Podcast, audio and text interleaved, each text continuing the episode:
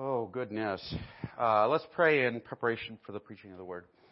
Um, Heavenly Father, I pray that you be with us uh, this morning. Help me to um, help me to unpack the, the, the, scriptures for, for the folks who are here today. Help me to um, point uh, point everyone in the direction of the gospel, in the direction of who Jesus is in our lives, who He has called us to be. Um, I pray that you would speak to us and help us to draw into your presence, into His presence today as, as we, we uh, as we dig into what your word has to say. I pray that you would help me to be uh, faithful in, in preaching and help me to just get out of the way of what you, what you have today. Um, Lord, help me to, help me to just, just point to you. And I pray, Lord God, that folks who are here, that their, their hearts would be open to hearing uh, your Spirit speak. And, and I pray that they would hear you and that they would be moved to know you more. In Christ's name, amen.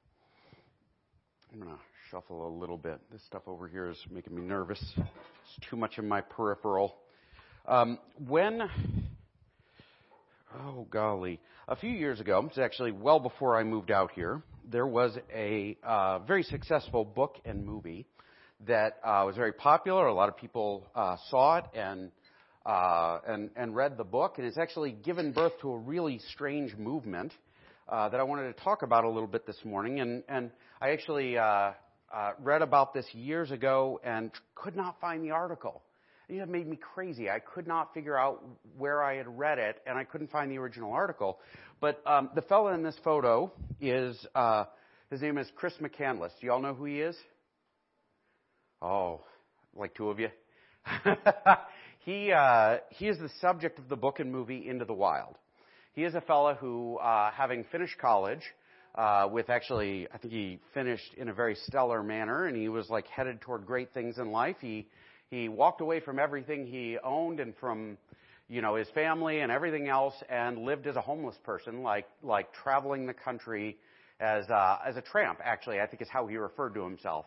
Uh, and, and he traveled all over and eventually he found his way to Alaska. And actually he had talked about going to Alaska because it was beautiful and the last great frontier and all of this other stuff. And he goes up to Alaska and he, he hitchhikes out into the middle of nowhere and starts hiking and finds a bus actually. And the bus was in the middle of nowhere. Uh, and it was actually there because uh, it was it was workers who were up there doing doing odds and ends like for whatever the government had them doing, and the bus broke down and they just left it, and it became sort of this this safety point for hunters where they would go and sleep in it if they got hurt or if they got snowed in or whatever, and and he lived there for uh, just a few months actually.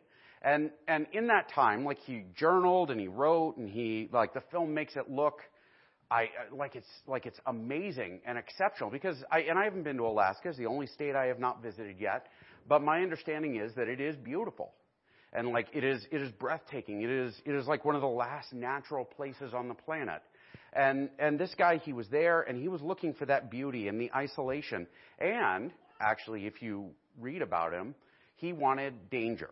He wanted to live on the edge, as close to, you know, the, the, as far away from the safety net as he could. And so he went and actually was on his way without enough equipment or anything and like people would give him things like like cold weather gear and um, in the movie actually as he's getting out of the truck to go hiking he's wearing sneakers and the guy gives him a pair of boots. He's like you're gonna you're gonna die. Like dude like take my boots.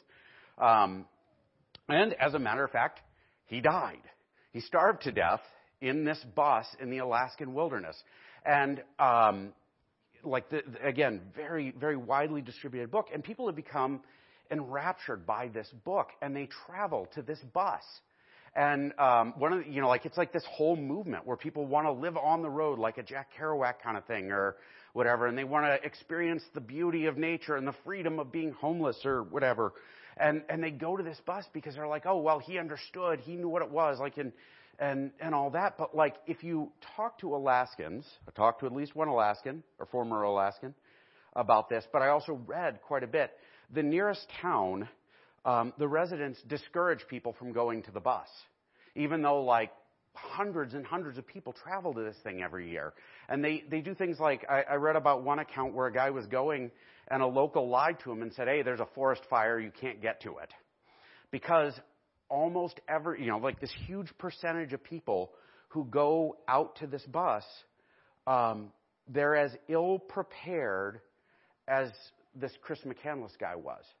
He identified something he thought was beautiful, which I would say we all would objectively think it was beautiful, and like like I think most of us would like about five minutes alone at least once in a while. Um, everybody with kids knows what I'm talking about. Um, and and like, like he wanted this, and he wanted the danger, and he thought, well, I can live close to the danger, and I'll be okay. And like most of the people who go to the danger just to see it, like have to be rescued by park rangers. They spend a, a gajillion dollars every year rescuing like suburbanites who think, oh, I'm going to go into the Alaskan wilderness and be fine. But they're not prepared.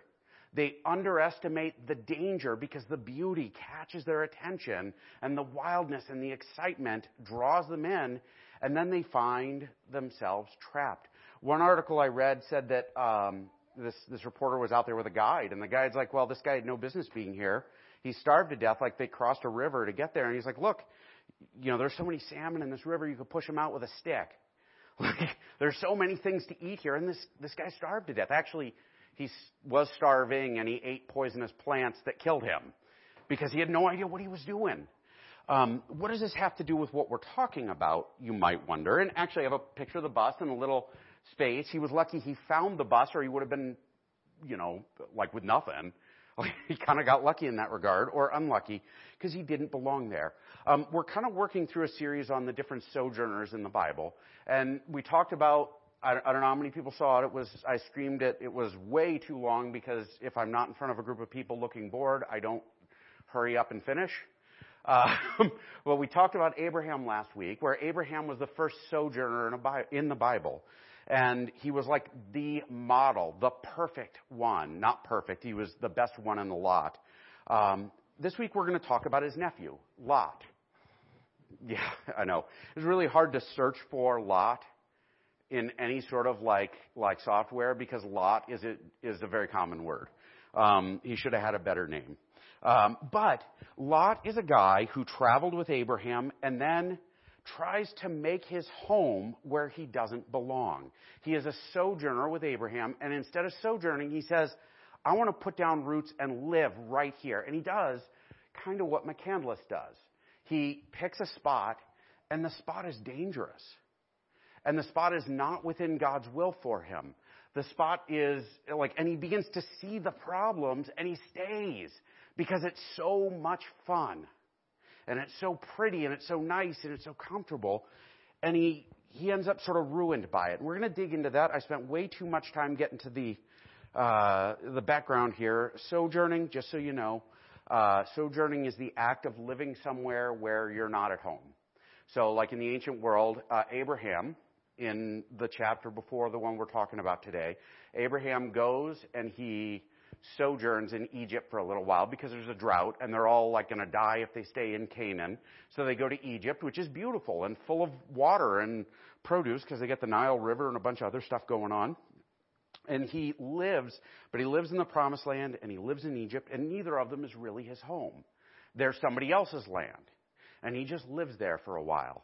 Um, they're, like that's the idea. And in the ancient world, sojourners were treated oftentimes by like they had no legal rights or they had special status or what have you. Like it is a, but it's a difficult way to live. Like how many y'all vacation and after about a week you're ready to go home? Like, how, uh, let's ask it this way. How many of you visit your in-laws and after about a week you're ready to go home? Don't raise your hand. You'll get in trouble. We've been following this series through Psalm 105 and we're not going to go into that today because a lot isn't mentioned. Um, but the first person mentioned in our text that we've dug through here is, is Abraham, who is called a servant of the Lord, which is a very rare title. Um, Abraham is one of like five people that get that put on them in the Old Testament. And, and like it says that he believed the Lord, meaning the promises God gave him about a land and descendants and everything else, and it was credited to him as righteousness. Now, that word righteous, we gotta define it real quick. I know it's a lot of front material, but like just follow me here. To be righteous before God, oftentimes we read this and we assume it means I'm good. I'm well behaved. I am, you know, doing a great job of being perfect and obeying God and I'm better than the neighbor and everything else. That is not righteousness. It's not. The biblical definition of righteousness, as it appears in the Old Testament, is a legal status. And it refers to you before God. Are you cool in your relationship with God? That's not a theological term. Uh, so don't try looking it up that way or Lot. Um, but if you are right with God because your relationship with Him is right, that means you are righteous. Abraham is righteous before God because he believed God he believed the promises God gave him. And we talked about that another week that he basically believed in Jesus before Jesus. Because God promised Abraham Jesus. And he believed him, and so he believed in Jesus. And because Jesus died for his sins, like that righteousness of Jesus is put on Abraham, and Abraham's sin is all put on Jesus when he was crucified, and that's how it works. So righteousness is not about being well behaved. It's not about being perfect. It's about being in the right relationship with God. By the way, if you are a person who believes you have to be good to get to heaven, this is about the best news you can possibly get. You cannot be perfect. You cannot be good enough. You can only be right before God by believing in Jesus. That's it.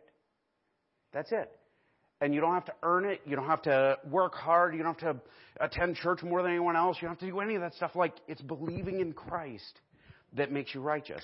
Everything else that we do as believers is following from that, from following Jesus. Um, so, Lot's story really quick. Abraham leaves his home, which is in like Babylon, think like Iran, Iraq area, like way over there, and he travels because God told him to, and he brings part of his family with him. Lot, the nephew. And over time, he gets no mentions until right as they're coming back from Egypt. He's mentioned in the family tree and a couple other spots, but no real serious stuff. So he's in Egypt with his uncle. And Egypt in the Bible, Old Testament, anytime you read about Egypt, Egypt is a, like they're the enemy. Always. They're, they're sinful people. They basically, later in the story, they keep the Jews as slaves for about 500 years. It's pretty bad. Um, like at times Israel tries to like have treaties with Egypt and God gets mad about it.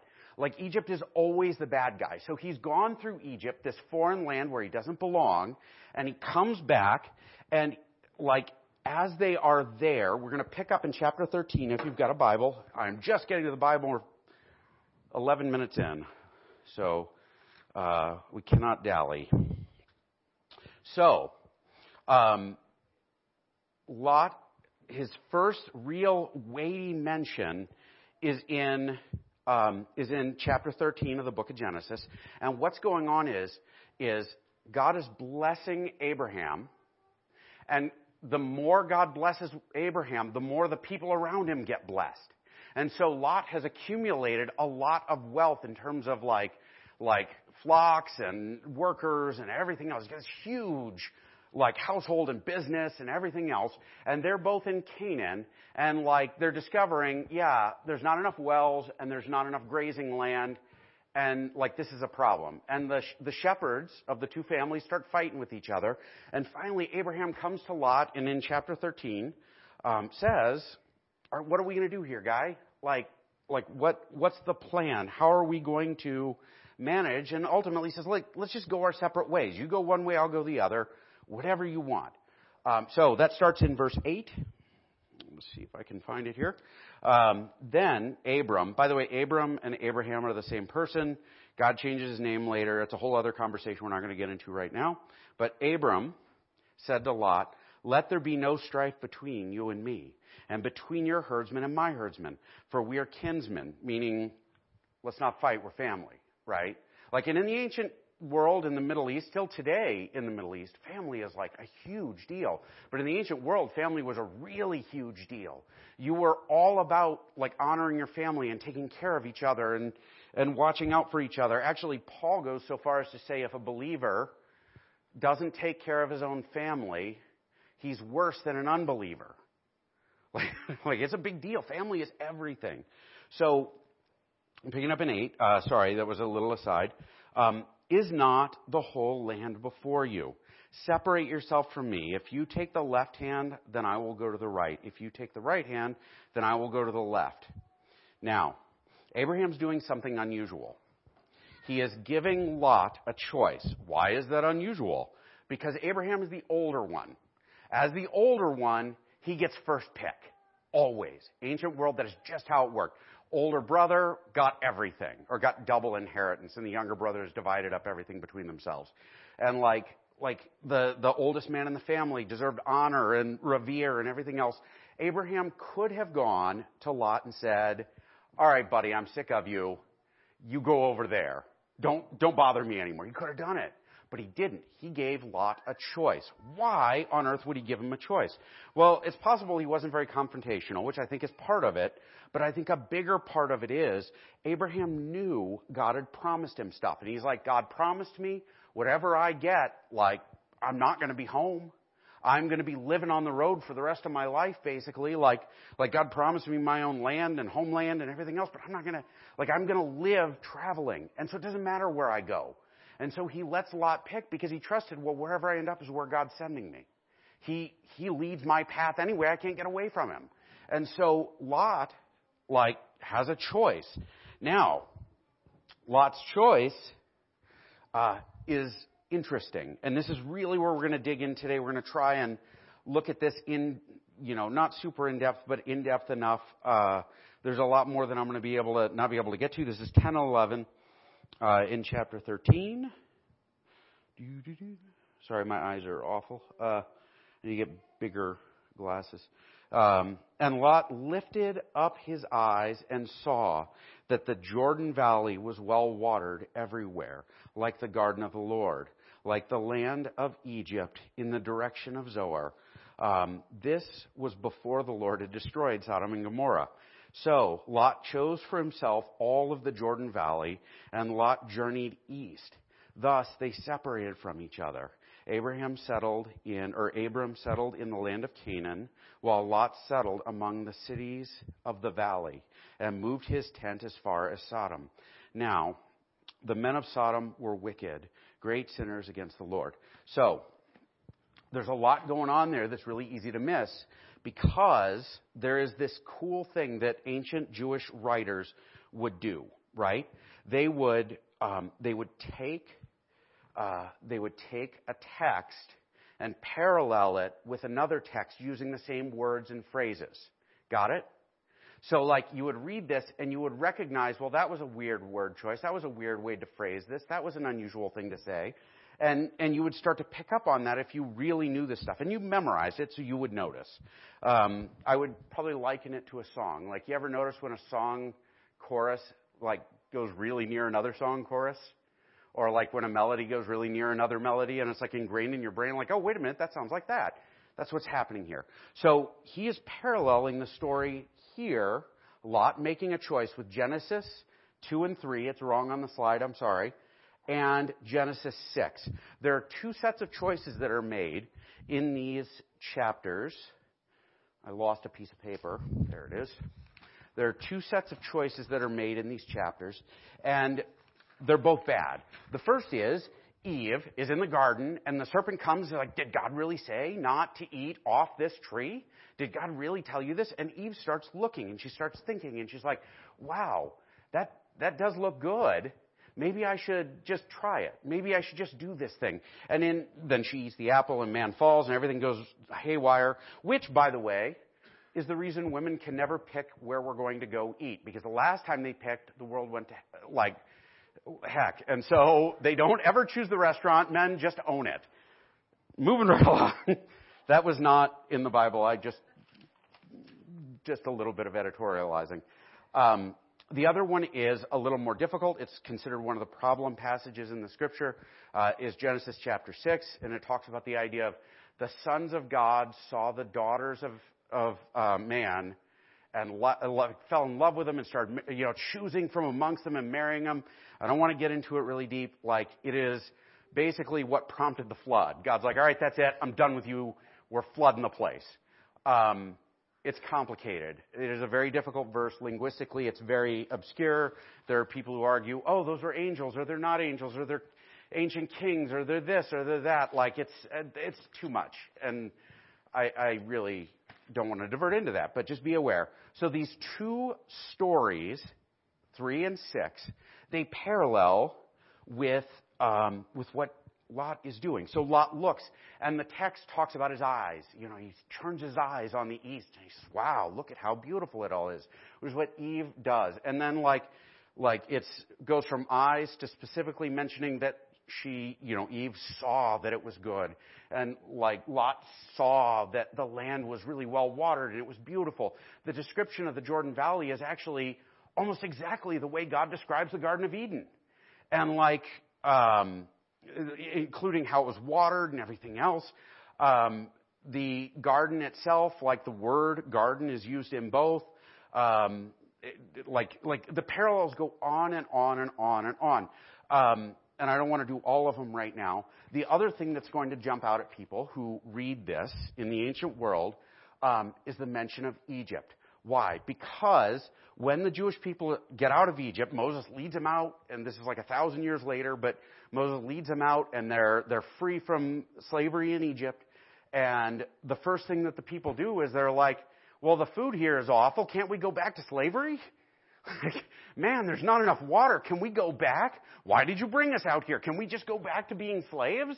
And like, like over and over and over and over again. And part of what Lot is doing is he's looking and he's like looking in the way of like the, the sons of God or Eve where he's like tempted. I could walk away from this Abraham guy and all this sojourning nonsense. All of this traveling around just because God told us to. I could leave him. I could go to this nice place. I know God wants us to travel together, but I could go over here. And he starts looking at Sodom. And actually, the phrasing in there, and I didn't highlight it at the time, and you can look at different translations and it handles it funny um, because the phrasing is obscure where he says he pitched his tent toward Sodom or the opening of his tent toward Sodom. And the idea there is he's looking at the city of Sodom and he's like, I want to go over there. This is the place I want to go. And actually, by the time we encounter Lot at the end of his story, he ain't living in a tent anymore. He's got a house in Sodom, right? Because he said, Look, God wants me to travel here, but instead of traveling, I'm going to go find a house in this place. This place I just don't belong. And so, like all of these parallels is pointing to the fact that Lot is choosing not to follow God's directions, choosing to walk away from Abram rather than trying to figure out how to work it out or make things better. By the way, there should be a warning in that for just about everybody in the world. A lot of times we look at things that God puts in front of us and we say, it would be so much easier to walk away right now. Man, the grass is greener over there. I wish I could jump over the fence. And we look for those things and we don't always realize that like the grass may look greener because like Sodom was greener, but jumping over that fence and disobeying God is a way to destroy your life. It just is. God ultimately destroys Sodom. Um, jump ahead to 10 and 11. Uh, parallels. Actually, I may have already preached all this stuff. I'm sorry. Uh, I get ahead of myself.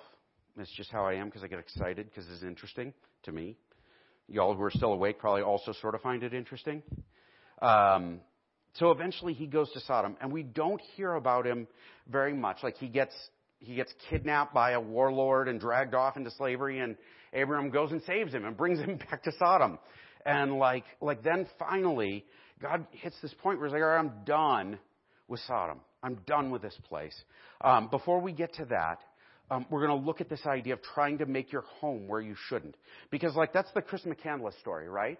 This is a guy who had absolutely no business, no business at all living in the wilderness in Alaska. He wasn't prepared. He didn't know what he was doing.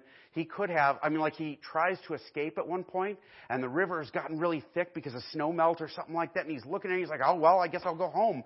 And he could have walked like two miles up the river, like, like shore and gotten to a ford and just crossed and gotten out. But he didn't do it because he didn't know what he was doing. He had no business. He was attracted to the danger. He was attracted to the beauty. He was attracted to the things he wanted, but he didn't take into account the danger of what he was doing. In moving to Sodom, in walking away from God's promise, Abram, or Lot, Lot chooses to make a home where he shouldn't, same as Chris.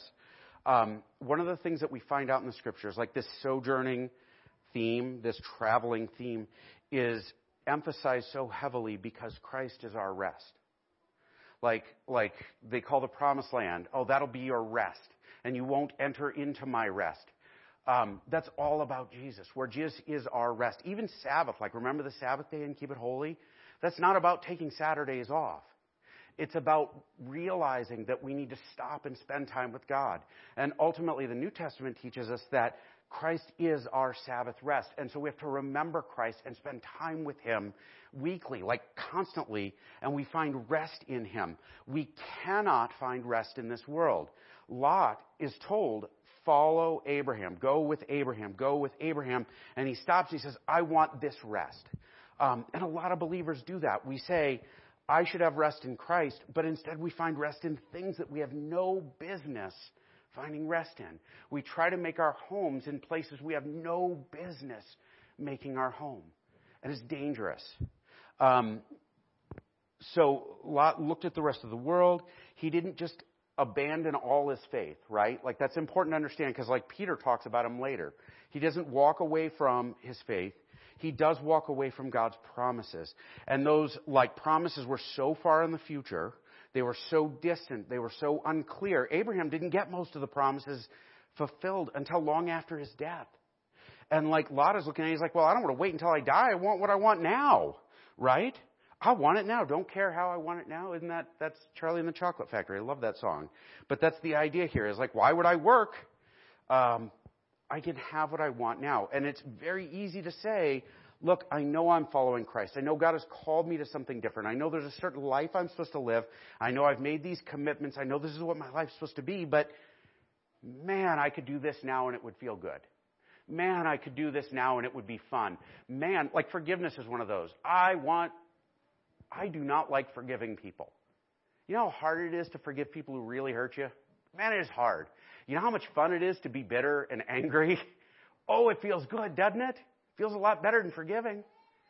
It is the difference between obeying Christ, though, and receiving the reward in the distance, the rest in Christ, or doing what you want to do now and getting the payment now.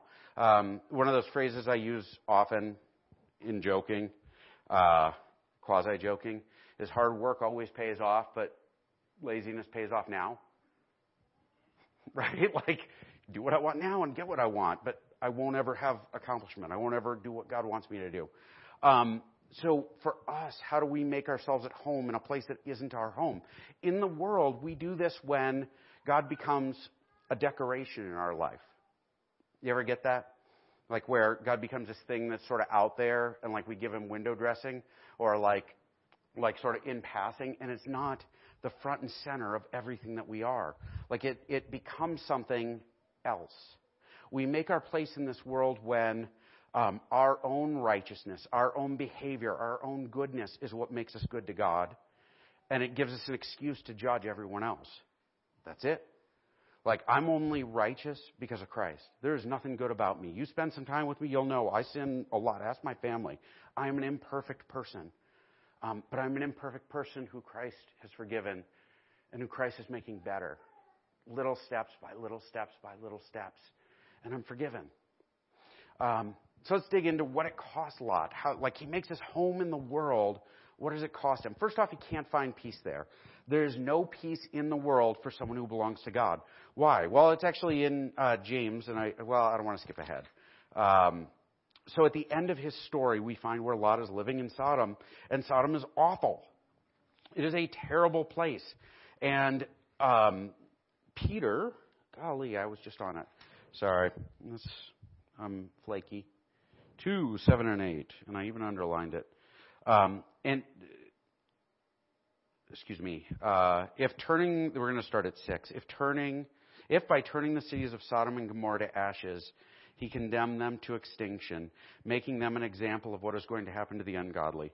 And if he rescued righteous Lot, greatly righteous Lot, who was greatly distressed by the sensual conduct of the wicked, for as the righteous man who lives among them day after day, he was torment, uh, he was tormenting his righteous soul over their lawless deeds that he saw and heard. Now, what does that mean? So Lot is living in Sodom. I'm going to aside here. Uh, I don't know if I talk about No, I don't.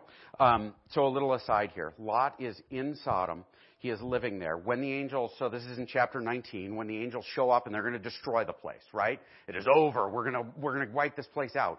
Lot is sitting in the gateway of the city.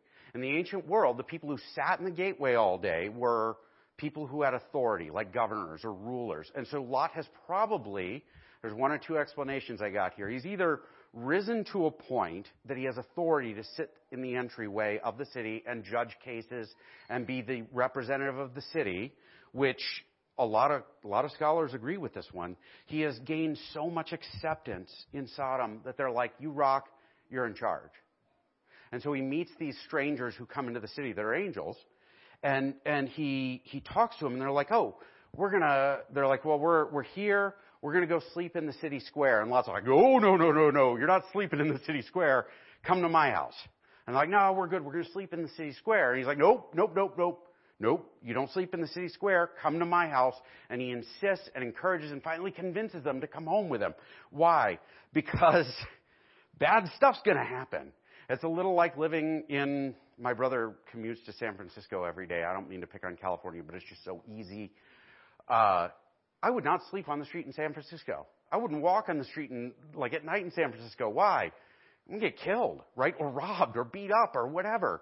In this case, the people of Sodom would find visitors and have their way with them, to put it very gently, since we have kids in the room. If but they were, it was a very aggressive, a very nasty place. And what ends up happening is Lot brings these guys home and the whole town, every man in town shows up and they're like, we know there are strangers there, send them out here.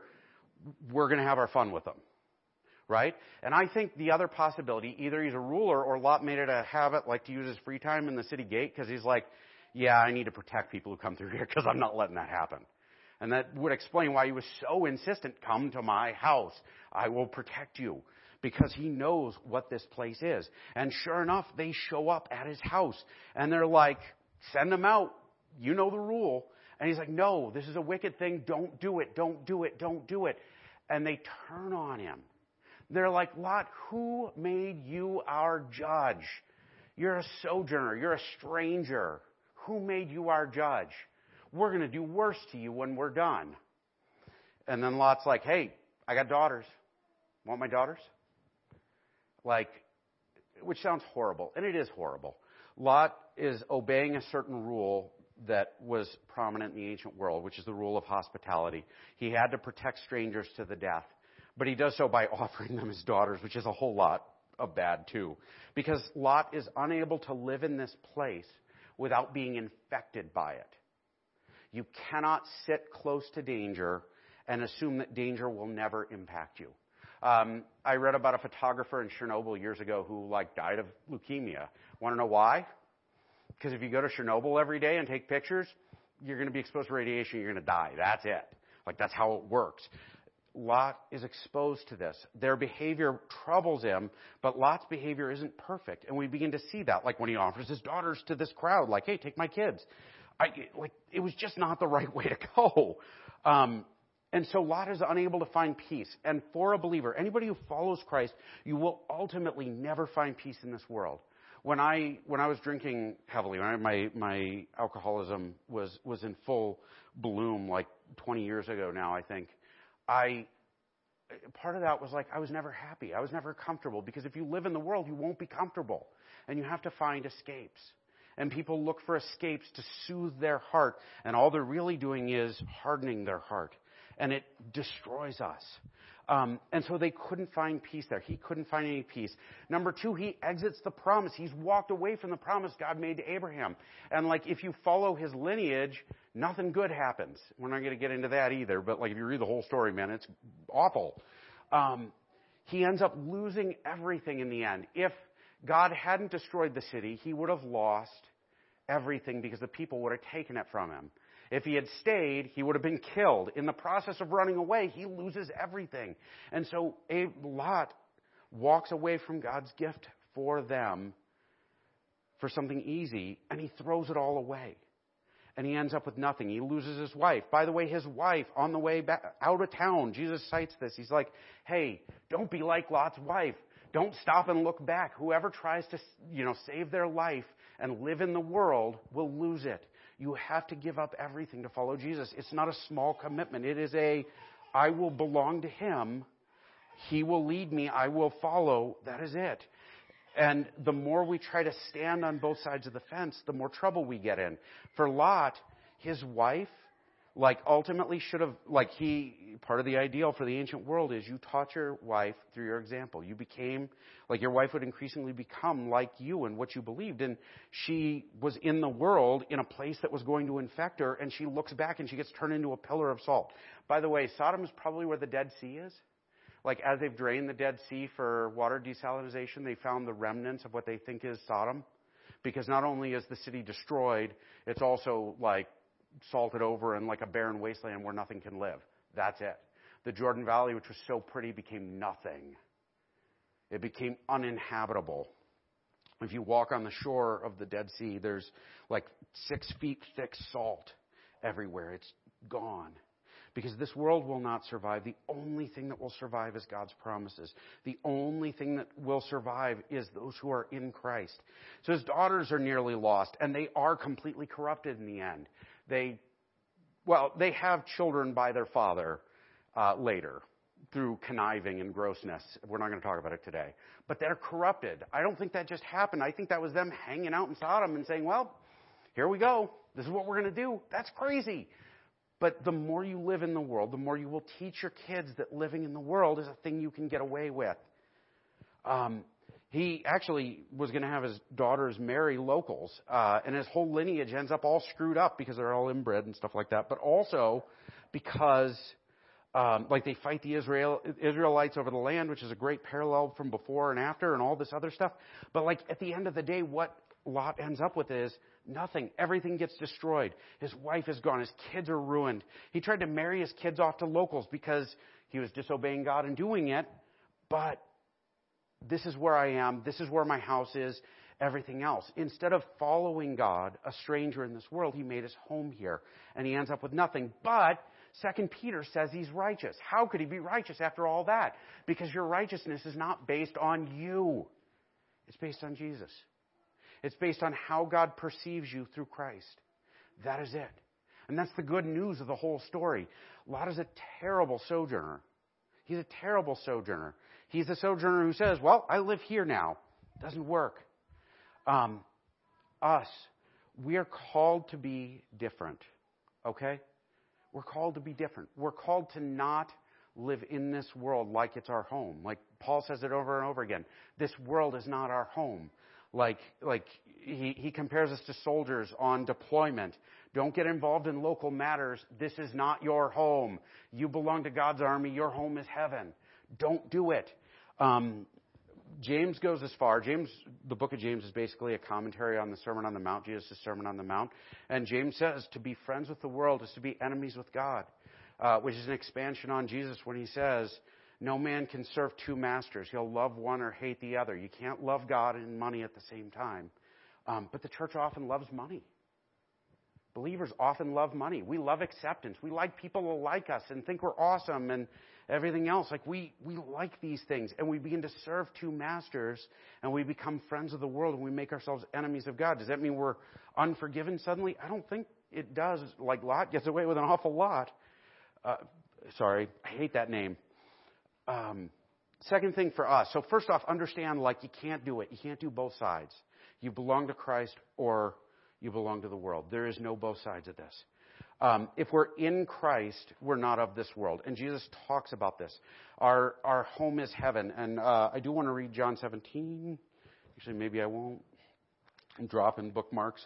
Uh, in John 17, one of the things that Christ talks about in relation to his disciples, um, I did drop my bookmark, doggone it. Uh, but I opened right to it. How convenient is that?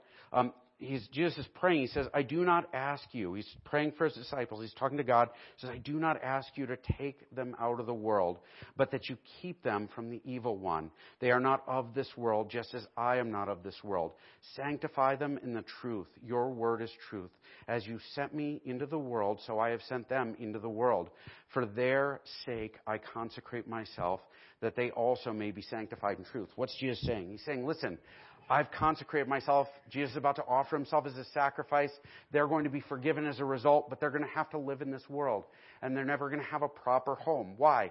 Because even if the world begins to accept you, you'll discover, like Lot, that the moment you put your feet down and say, hey, I'm not cool with this, everybody will turn on you. You cannot, cannot, cannot do both. Like those of us who stand in Christ, you know, we might love our neighbors. We might get along with them, everything else, but if you dig in hard enough, it will bite you. Um, and I'm not saying that as a weird conspiracy thing, it's just the truth of it. Um, Romans 12:2 actually gives a great instruction. Uh, Do not be conformed to this world, but be transformed of it or from it by the renewing of your mind. And the idea is, don't don't put things off. Don't compromise. Don't give up. Like like, and it's easy to do. It's easy to look at those websites that, you know, you hope your spouse doesn't catch you looking at, like the pornography stuff. Like, it's easy to do that, right? It's easy to, like, make everything about, like, like the stuff you enjoy, your vacations, your toys, all of this other stuff. It is easy to do these things. It is easy, but we're called to be transformed out of the world. Does that mean we can't enjoy the world? No. The world is a gift. It's a blessing. But we're not to become like the sinful part of the world. We're not to go east into, by the way, east, every time you see something bad in that part of the Bible, it's always east of wherever you are. It's kind of a weird trend. We're called not to go east, we're to go west. Make your mind like the mind of Christ. Last thing, and I added this from Sunday school this morning, so this would be over, but it's Adam's fault.